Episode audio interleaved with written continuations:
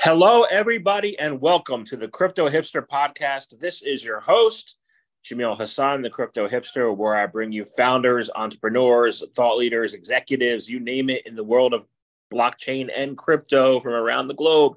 And today I have an amazing guest, and I'm going to try to pronounce her name correctly. Her last name, her first name's Elena.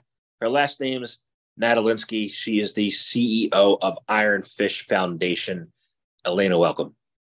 Thank you so much. Yeah, and you got it. Good, good pronunciation. Awesome, awesome. Um, so let's kick things off, and I'll ask you the first question: Is this is what is your background, and is it a logical background for what you're doing now? Um, yeah. So I graduated with computer science. Um, and I went to Microsoft. Um, I knew I always wanted to start a company one day, and uh, I know Microsoft isn't the most obvious choice to go uh, to a company to gain startup experience. Um, but I did join a team within Microsoft that was the incubator team um, within the Office org, and so it actually attracted you know really talented minds um, from all around Microsoft, and I really enjoyed my time there. Um, I learned the hard way that incubators within large corporations like Microsoft don't work. Um, my team was reorged four times in the span of a year and a half. Uh, projects were killed. And so morale was very low. Um, and I left Microsoft to join a startup in San Francisco called Tilt. Um, and Tilt was actually a payments startup um, uh, here in San, in San Francisco. The reason why I joined is um, I knew a lot of the engineers who uh, who were who were at Tilt from my previous internships at a company called Rackspace, um, and really enjoyed my time there as well. But Tilt um, was acquired roughly seven months after I joined, so I got to see kind of the lifespan of a startup flash before my eyes, so to speak. Um, and so we were acquired by Airbnb. Um, I was at Airbnb for a year and a half, and that's when I kind of went down the crypto rabbit hole. Uh, and crypto is kind of like a brain virus. Like once you discover it, once you go to meetups, talk to people, uh, read, you know, uh, what uh, white papers or follow some people on Twitter, you kind of just can't stop. It kind of, you know, uh, snowballs. Um, and so I quit my job uh, from Airbnb um, and decided to dedicate my time or my, my full time to crypto. And um, the way I kind of thought about crypto was backwards of like, what's the biggest thing that I could potentially work on? Um, and to me, that answer was obviously privacy. That's, that's kind of how I got to that. So, and, you know, to your original question, like, is my background, you know, uniquely positioned for me to start a privacy, you know, cryptocurrency company? And my pushback to that is, I don't think anyone in crypto currently was a, you know, an expert in crypto before they got to crypto. Like, it's one of those very niche fields that you have to you have to just get your hands dirty and that's how you become an expert um, all of the engineers at ironfish currently i would say are world experts at building blockchains but pretty much none of them were uh, you know working in crypto full time uh, most of them were just kind of like crypto curious so to speak um, and they got to that status by really digging into the technology like really uh, learning from past experiences um, and using first you know a, a principles first thinking to get to a solution. Um, so I don't know if that answered your question or not, but hopefully that gave you a bit more color. It does. Actually, my first experience with Microsoft in the in the crypto space was 2017 when I attended a conference that was put on jointly by Microsoft and ConsenSys for blockchain for social impact, and it seemed to me like a like a like a lot of bright minds were there. So um, so that's yeah. in it. And I know people who have have left as entrepreneurs and gone to Microsoft. uh, so it's it's it's a I think a, a good experience. What a, you know, um, that's from what I you know experience with people. But what are your thoughts on what is what what lessons did have you taken from Microsoft to apply to your current uh, company, Ironfish? Um, oh gosh, um, I haven't, I haven't thought of it that way, but I mean, I will say that I'm a huge admirer of Microsoft. Like I remember when I was joining, like I think large corporations go through this phase of becoming too big to a point where they become stale and like unsexy. Um, and as a new grad, you know, like especially when you're coming uh, coming out of college, you're kind of in competition with the other peers of like, am I going to the best company possible, right? Um, I think Microsoft is starting to fall off that coolness scale um, a little bit. Um, but I think they really turned it around. Um, like I was there as an intern when they completely got rid of the QA position, um, which is like quality engineer. Um, they had like a, like a tester position, uh, and they like they just kept revamping and making new products. And I think like yeah, huge admirer of the company. Um, in terms of what you know what the lessons I took from Microsoft. Um, I'm not sure that I did. it's part of the reason why I think I left. I think like the, the biggest um, stronghold of Microsoft is the talent that they have. Um, and so um, just getting to know people, getting to know how to navigate large corporations, getting to know how to speak to other teams. I think that was probably the biggest lesson from from Microsoft in particular. Um, but yeah, the connections you form, uh, I think, are probably the biggest asset. Sense. Um, so let's get into Ironfish. You know, um, what is the Ironfish Foundation all about, and how do you differentiate your protocol from other privacy layers in Web three? Yeah. So um, Ironfish as the project got started roughly in 2019. And I say this because um, I quit my job in 2018 uh, from Airbnb. And for roughly a couple months, um, you know, I wasn't sure exactly what I was going to be doing in crypto. um, and in late 2018, we got some funding. Um, it was me and a friend of mine from Facebook and uh, and we kind of started to explore the privacy space in particular because it seemed like the biggest opportunity um, and i think it still is today for what it's worth so you know back then and even now most teams and talent and like really talented people were focusing on things like sc- scalability. So how do you make blockchains process more transactions or stability? So stablecoins um, and i think that got evolved to defi to some extent. But very few people were working on privacy. And to me that was felt like such a huge gap. Like it felt like such a you know an obvious choice. Like how are we going to have a payments platform where everything is just completely out in the open? Um so um so so yeah we started on that and uh, so that was if labs so uh, we had a company um, it is now named to if labs um, and that is the company that was working on the protocol, still is in terms of developing that vision. Um, Ironfish went through multiple testnet phases. Uh, we had probably one of the longer testnet phases uh, running, um, and we did mainnet launch the protocol on April 20th. So on that date, the company actually split between IF Labs and Ironfish Foundation, which is where I am currently. Um, and the split that we see is um, the foundation is responsible for ecosystem growth. It's responsible for growing the community, uh, building partnerships, um, like marketing, getting awareness out. Um, so it's all about how do you how do we decentralize the protocol and how do we get more people involved. And IF Labs is uh, is where all the engineers sit. Um, and IF Labs kind of like the engineering arm of the Ironfish protocol. Um, so your other question was how does it compare to other privacy chains or privacy projects? Um, so there are um, there are a number of privacy projects, and I think there's like a like a split between like the OG privacy protocols like Zcash, Monero, and like the new age privacy protocols like us or Aleo or Aztec or a couple others. Um, and so the way we differ is we are a layer one protocol. We took uh, the strong stance that all transactions are going to be fully private, meaning they're going to be fully encrypted and we're the only layer one privacy chain that has private custom assets. Um, so it's the ability for people to create their own assets. And the reason why we did that is because we want Ironfish to be a privacy platform. We want Ironfish to have assets from other chains. Um, and so the reason why we we build private custom assets is so that bridge operators could bridge Ironfish to and from other chains, um, like Ethereum, for instance, uh, so that users who previously have held Ethereum assets now have access to transfer those assets over to Ironfish and um, have those assets live in a completely um, in, in, a fully private layer. Um, so that's how we differ from other layer one chains because we're not building privacy for just ourselves. We're building privacy for the greater crypto ecosystem. Um, and then some of the newer um, privacy projects, um, they're kind of building on top of uh, very specific chains. Um, so, for instance, um, there's like Manta Network, which is a privacy protocol for, I believe, the Polkadot ecosystem. There's Penumbra, that's building privacy for Cosmos. There's Aztec, they're building privacy for Ethereum. Um, and we're kind of building privacy for, um, you know, all chains. So we're kind of chain agnostic protocol.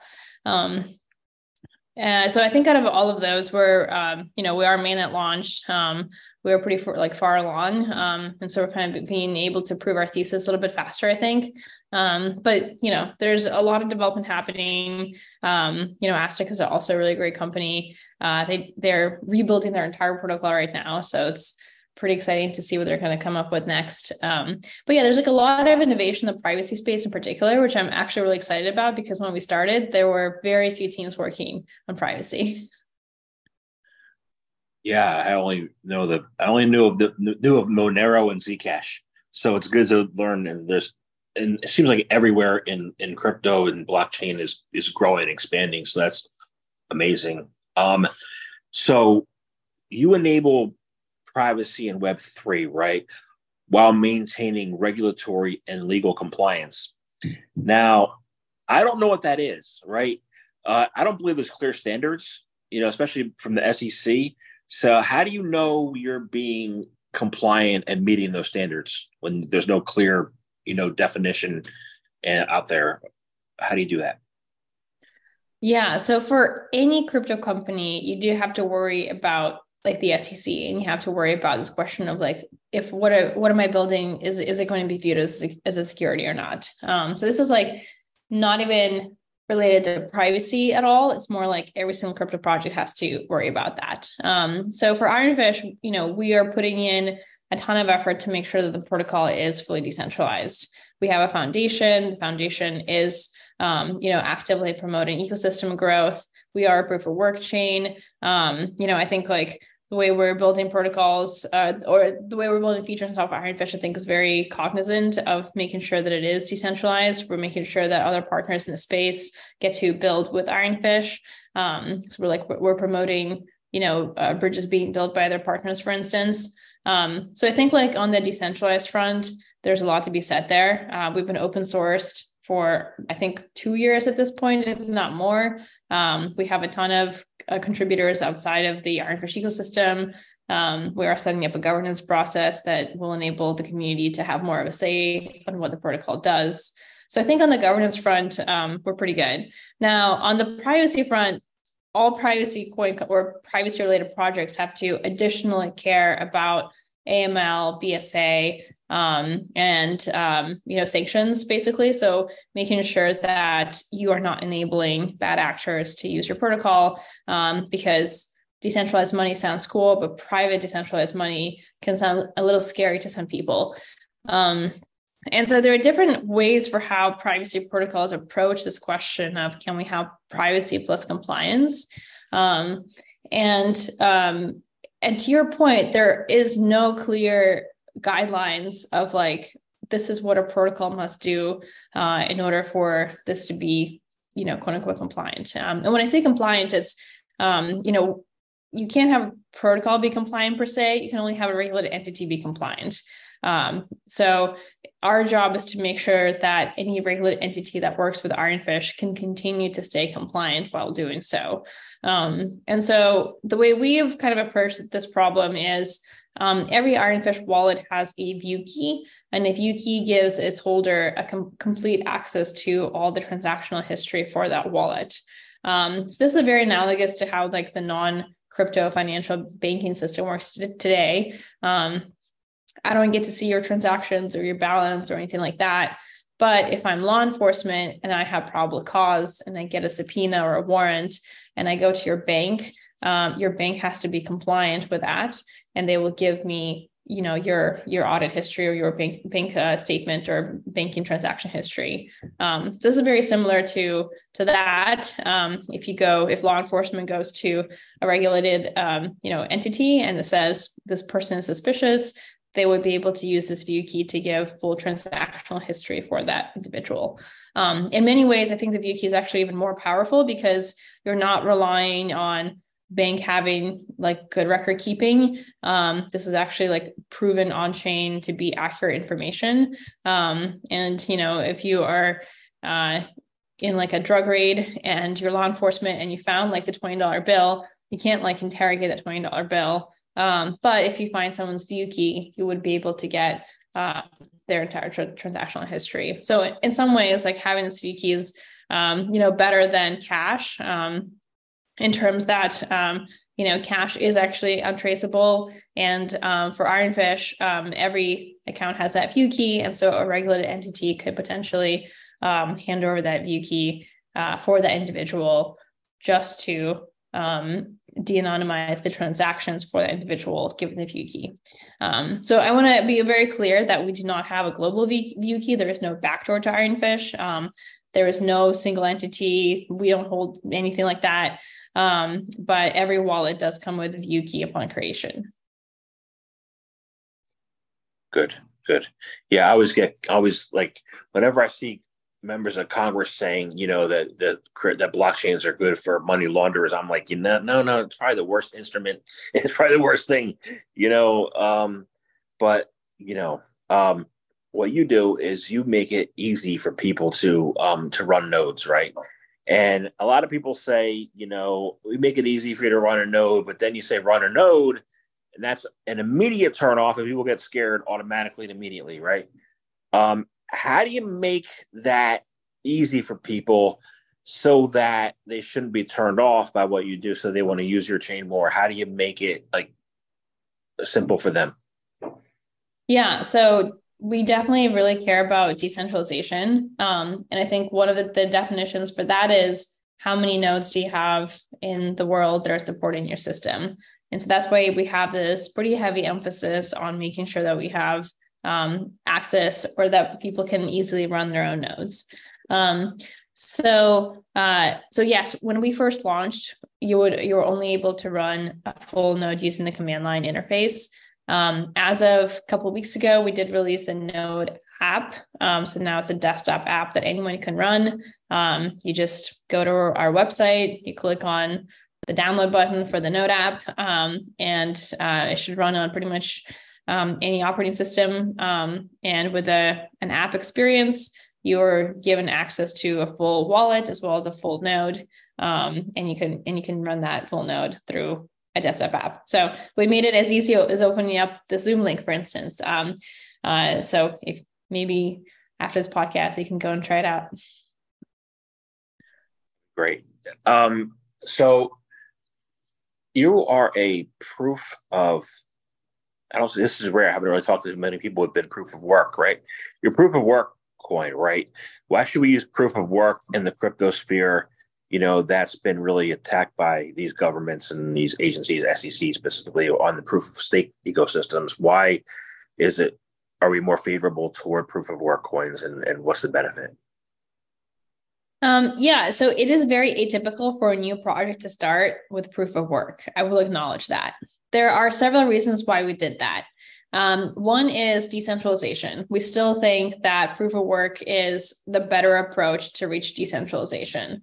Um, you know, anyone can mine ironfish right now. We have thousands and thousands of miners, either solo mining or through mining pools. Um, and if you look at some of the proof of stake projects, it's much harder. Um, so uh, again, full nodes. Uh, a lot of proof of stake projects um, are having a hard time getting validators um, to uh, kind of be in their network. Um, and for Ironfish, anyone can run a full node. Um, you know, like I said, you can run a full node after this podcast with just downloading an app. Um, so I think like that was one of the considerations of like making sure that the barrier of entry for someone to participate and facilitate the network is going to be a lot lower. If you just have a GPU card, even if you don't have access to purchasing iron, you can still participate in mining iron. I think that's very important. Um, and so I think for all these reasons, we chose proof of work. Um, the other kind of reason is, uh, especially when we started, there was this misconception that proof of stake equals faster block times, um, which is not true. Uh, one clear example is, you know, Ethereum uh, had the exact same block time pre pre-merge and post-merge. Um, there are many proof of stake uh, chains that have much slower block times than, let's say, uh, some other proof of work times. Um, like Tezos, for instance, I believe is either one or three minutes. Uh, Mina, I believe, is three minutes. Um, so there's like this, you know, Ethereum proof of work is 15 seconds, and so like, okay, well, um, that was a that was a wrong kind of assumption that proof of stake leads to faster block times. Um, uh, and then, yeah, the other one uh, was security vulnerabilities. Um, we have been working with proof of work as an industry for more than 10 years now. Um, obviously, proof of work has its challenges, but we know all of the bugs that are associated with it. For proof of stake, when we talk about proof of stake, it's actually a family of algorithms. Um, you know, the way Cosmos proof of stake versus Ethereum versus which is Tezos versus Mina versus I don't know, name your other project. They all have a different way of doing proof of stake. Um, and so it's kind of a uncharted grounds in terms of security vulnerabilities, in my opinion. Um, and this isn't to say that there's security vulnerabilities in the protocol itself, but that the, you know, we haven't really explored like the the social um, I want to say social hacks, but to some degree, to, to, some degree, that of like social collusion and how that affects um, the protocol.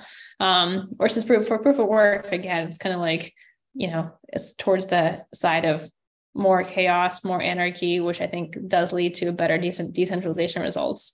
Um, and then the fourth reason, which I think is kind of what you were alluding to, is um, for proof of stake coins. I mean, typically the coin has voting and staking, and so it, it is, and, and you know, and yield that is generated from the staking, and so um, it is looking at a little, little bit more like a security than a proof of work, where the utility of the coin is very clear. It's only for transaction fees and only for miner rewards, um, with no other governance or no other like yield kind of um, functionality. Um, so I think like yeah, proof of work at this moment in time, uh, it does feel like the safer choice in terms of regulatory concern.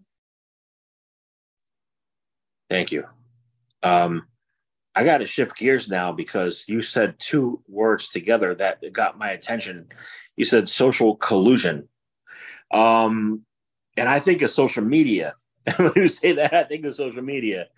And right now, there's this past week, there's been a um, there's there was a launch by Instagram called Threads, which is a competitor to Twitter. Um, you know, and a lot of people were jumping up and down saying they would love the idea of you know Threads, and I'm like, that's still Web 2. You know, that's not Web 3.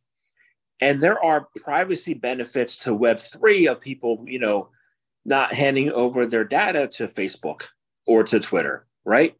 Um, what are the privacy benefits of Web 3? And uh, what do we need to do to be able to mitigate our privacy concerns from popular Web 2 platforms to embrace Web 3?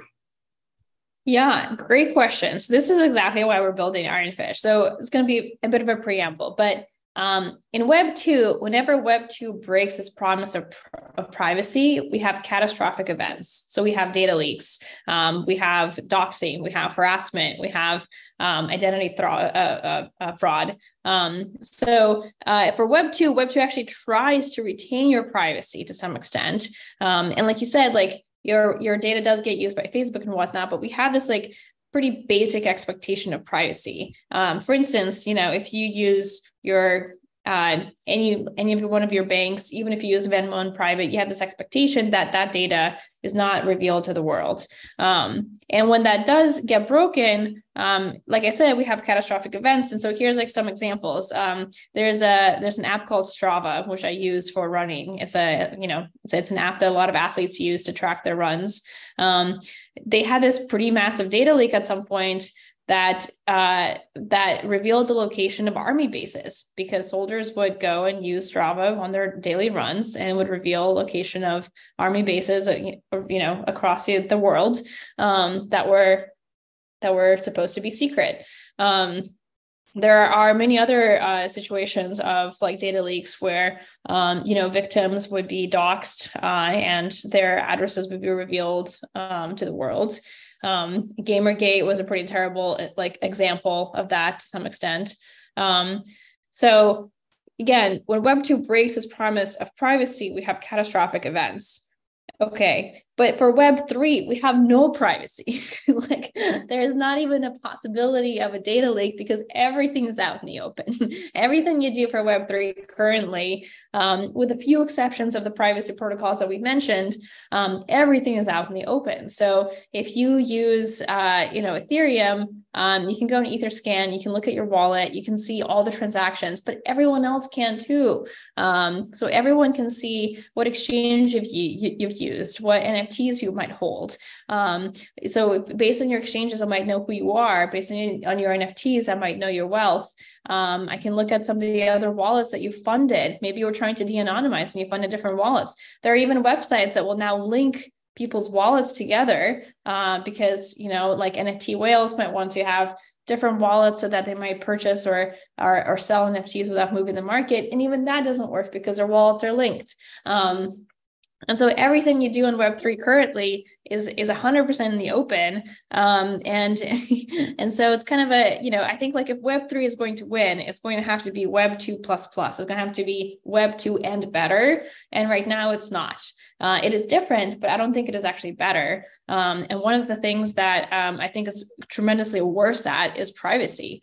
Um, for Web 2, at least we have some like, you know, we have some some expectations of privacy despite all the things that you mentioned. And for web3 there's just simply zero expectations of privacy. Everything's out in the open. Um, anyway so that's why we're building ironfish uh, this is exactly why we're building ironfish is to make sure that crypto has um, this lego this missing lego piece for privacy. Um, and we're building ironfish to be that. And um, what will be the benefits in the web3 of, of what you're building yeah. So um, we want to let people have access to a privacy platform, even though they currently have crypto from on other chains. Um, so, for instance, if you hold DAI and you want to use uh, any other stable or a, stable coin as a payments method, but you don't want to see the you don't want the world to see every single transaction. Um, you know, very soon, uh, something we're uh, working on, um, you would be able to transfer your stable coin from, let's say, Ethereum over to Ironfish and then you would be able to transact and store it completely privately um, so that the world doesn't see every every single transaction that you've made. Um, so that's definitely one use case but we want to obviously expand to more use cases. Um, a lot of people have uh, expressed their desire for a private dao. For instance i want to be part of a dao but i don't want the world to know about it because you can kind of think of it as like if you're affiliated with with a certain thing, um, then you know you're revealing some more data about yourself that you may not necessarily want to. Um, private donations have definitely been a really strong use case. Um, for instance, when there were some donations for you for Ukraine, um, you know, a lot of people were like, "Wait a minute." Um, you know, uh, this is saved forever, right? So if I ever need to go to Russia, for instance, in the, in the future, um, the fact that I donated to Ukraine is publicly stored forever. Like that could be used against me at a future time. Um, but this is like a very clear example, but there are other, you know, use cases where you might donate to uh, to something that you believe in that might be controversial at the time or at a future time. Um, and that is basically stored forever. Um, the other use case is private NFTs. Um, NFTs right now are being used for many different things. Um, there have been they're you know used to some degree for identity even um, but uh, for a lot of times just investment purposes. Um, and if you look at the some of the like um, hacks or i say hacks in quotes um, uh, of people losing their nfts is because of like spear phishing attacks right? Like i might contact you on discord and say hey i want to purchase your nft i know who you are. I found your nft and i really want it. And i have this like I, I construct basically an attack towards you based on some of the information that i know about your wallet um, and so a lot of people now have desire of like, hey, I want to hold my NFTs in private. It's just for investment purposes. Um, I don't want to have it as my Twitter PFP. I just want to store it somewhere safely. Um, these are some of the very few use cases that we're thinking of currently, but there's a lot more too. The NFT is a good one. Yeah. I have NFTs and I would love to have, have a place to store them. so that I like that. Um, so I want to ask a technical question before I ask about the future Web three, and that's and because I I hear this a lot um, on the technical side. There are zero knowledge proofs, right? Um, and what are the practical like? What are they? And first of all, for people who don't know, and the second, what are the practical applications and benefits as the ZKP uh, of the ZKPs uh, as we transition into Web three? Yeah, so knowledge proofs are really neat. They were invented in mid 80s uh, by Shafi Goldwasser, uh, Silvio Micali, and oh my gosh, and I'm blanking on the third person's name. Um, and uh, eventually, Shafi did actually get the Turing Award for it, um, which is one of the highest awards for uh, cryptography and mathematics. And um, what zero knowledge proofs are is a tool to prove honest computation. So what I mean by that is if I give you um, a program um, and I give you an output, I can also give you a proof that the output is correct uh, given the program. So uh, some examples of that, um, I could say like, here's a grocery receipt. Um, I don't have to show you the individual items. I can just prove to you that you owe this amount. Um, and I can give you zero knowledge proof uh, that this amount is correct without you needing to redo all of the additions um, that went into that amount. That's one example of a zero knowledge proof or how it can be applied. Um, you know, um, the way we are using zero knowledge proofs is we say, a, a transaction is fully encrypted, so you don't get to see the prover, the sender, or the amount. But even though it's encrypted, I can give you the zero knowledge proof that says it has been computed correctly, such that I am not spending the funds that I do not have. AKA, I am spending the funds that I have, even though you don't get to see uh, any of the any of that information. Um, Right now, zero knowledge proofs are also being used for scalability for a similar purpose. So, for instance, I can say, um, you know, a 100 transactions have happened. Like you and i maybe transacted a 100 times. And at the end of those 100 transactions this is the final state. At the end of the 100 transactions i have you know two coins you have three coins and that's the final state. And i can say that's the final output. And you don't need to redo all the 100 transactions to get to that result. I can give you a zero knowledge proof that says this is the final state given this computation. Um, so right now, so that's how, how, it can be used for scalability. You can just kind of summarize effectively a ton of things that have happened and say this is the end result, and you don't need to redo that yourself. Um, so yeah, um, hopefully that kind of explains a little bit about what knowledge proofs are. It does. It does. Because um, I, eh, yeah, no, it does. Thank you. And um, I have another question. Is this is I, have noticed them recently? You know, during the bear market, like during a bull market, everybody's happy, everybody's excited, everybody's like, "Yeah, let's, let's go." And then in the bear market, what I noticed was that people are uh, from from one particular blockchain or another blockchain are arguing that their blockchain is better and that it's not. You know, um, and there there's a little toxicity, and that's on Twitter. Um, but you know, I'm going to say I believe, um, and I'll find out your your your view because you say you're you're non like you're not blockchain specific your platform the future of web 3 i believe is a collaborative multi-chain future what do you think is that true or false and why I mean, I'm definitely biased to say yes. Like we are building Ironfish as a layer one, and our strategy is to connect to other chains via bridges. Um, you know, to to basically be the privacy Lego piece for crypto which is kind of a multi-chain future because you're saying now that um, there are many different chains and they have to talk together. Um, and I think like what people don't realize is that a lot of layer twos are looking a lot like layer ones. so I don't know how technical your audience is here, but if you're familiar with like Optimism, Arbitrum, or pretty much any other layer two solution, or Aztec, even they're trying to build their own uh, or rebuilding their own. Um, you know, if you think about what a layer two is, uh, it has its own block producer. It has its own blocks. It has its own consensus mechanism for how those blocks are accepted and how transactions are validated. And there's a bridge between the layer two and the layer one, very similar to basically the bridge that we're going to be building between Ironfish and other chains. Um, so I think people don't realize just how um, what's the right word how blurred the lines are between what a definition of a blockchain is at this point, um, and how interconnected the systems already are um, and all the work that i'm seeing being put into um, connecting those chains even further. I have a follow-up there. You said blur. In that in that spot where, i'm not talking about the blur chain but in that in place where there is a blur there've been a lot of hacks right there's been a lot. That's where most of the hacks this year have been in that bridge, right? How do you think we prevent that or stop that, or um, would the privacy layer help? You know, make that unblur that and make it so that those hacks don't occur. Yeah, so bridges are pretty, you know, are hard to make. Um, but I also want to point out all the bridges that have not been hacked. Like we have not heard of any bridge being hacked between the layer one and layer two, even though every single layer one, layer two has a bridge. We have not heard of any hacks on the Rainbow Bridge, which is the NEAR to Ethereum bridge, even though there have been several attempts. Um, Cosmos IBC, or like the Cosmos ecosystem, is all about bridges. Their entire thesis is that there's like a you know a, a chain per app effectively and all of them are connected uh, with bridges. That's the whole cosmos ibc system. Um, from what i can tell none of those have been hacked yet uh, or at least you know hopefully i'm not wrong in saying this. Um, so let's look at the hacks that we have occurred. So one of the you know more recent ones or the biggest one obviously is the ronin bridge hack. It was like depending on the on the price of ETH at the time was you know 600 mil to a billion. You know it was a fairly um, um, sizable hack. Um, and that bridge was a multi-sig bridge meaning that there were nine validators and the majority of the validators have to approve a transaction.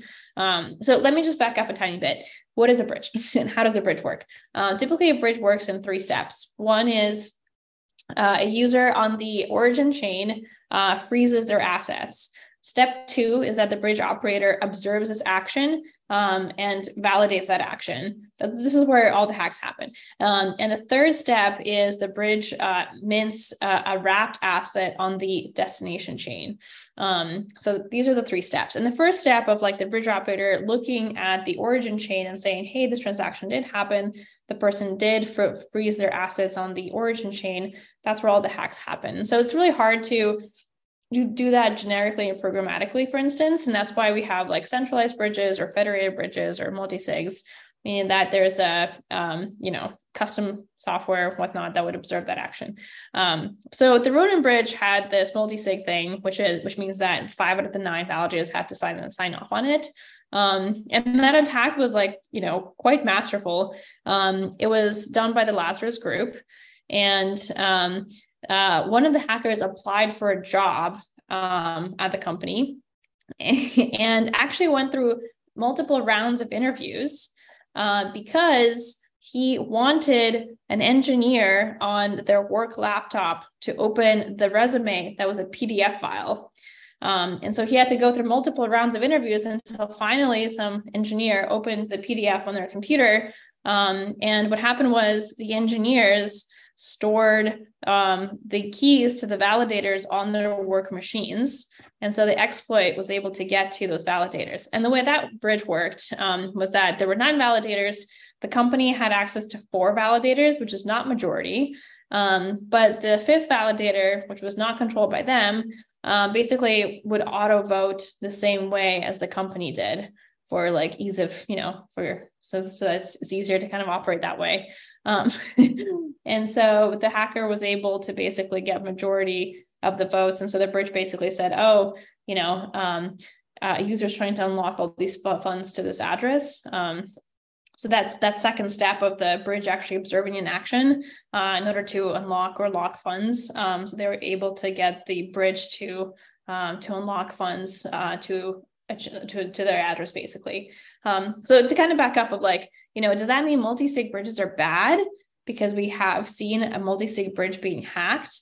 Well, you can point to saying like, well, they had terrible OPSEC or maybe nine validators wasn't enough, or maybe the way they had it structured wasn't good. Because if we look at most bridges today, almost all of them are multi-sig bridges which it means that they're using the same exact design. But we've learned we're like, okay, well, the idea is good. It's just like how that bridge was uh, deployed and like and the execution of it maybe wasn't as good.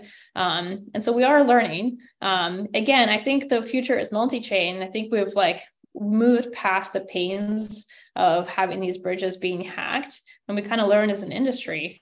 Um, a lot of bridges are not even multi-sig, they're like single signers, right? Like a lot of the layer two to layer one bridges have just one entity signing those transactions back and forth, which I think is even scarier. Um, and that is, you know, at this moment in time working. um, so um, I guess what I'm trying to say is like, you know, some of the hacks have happened not because the bridge design is bad, um, but it's because of the, you know, the entire construction of it. And the and the same designs are being used today quite successfully. Excellent. Thank you. Thank you. Um, I have so one last question. You said it before, you said running, right? So you're an athlete, right?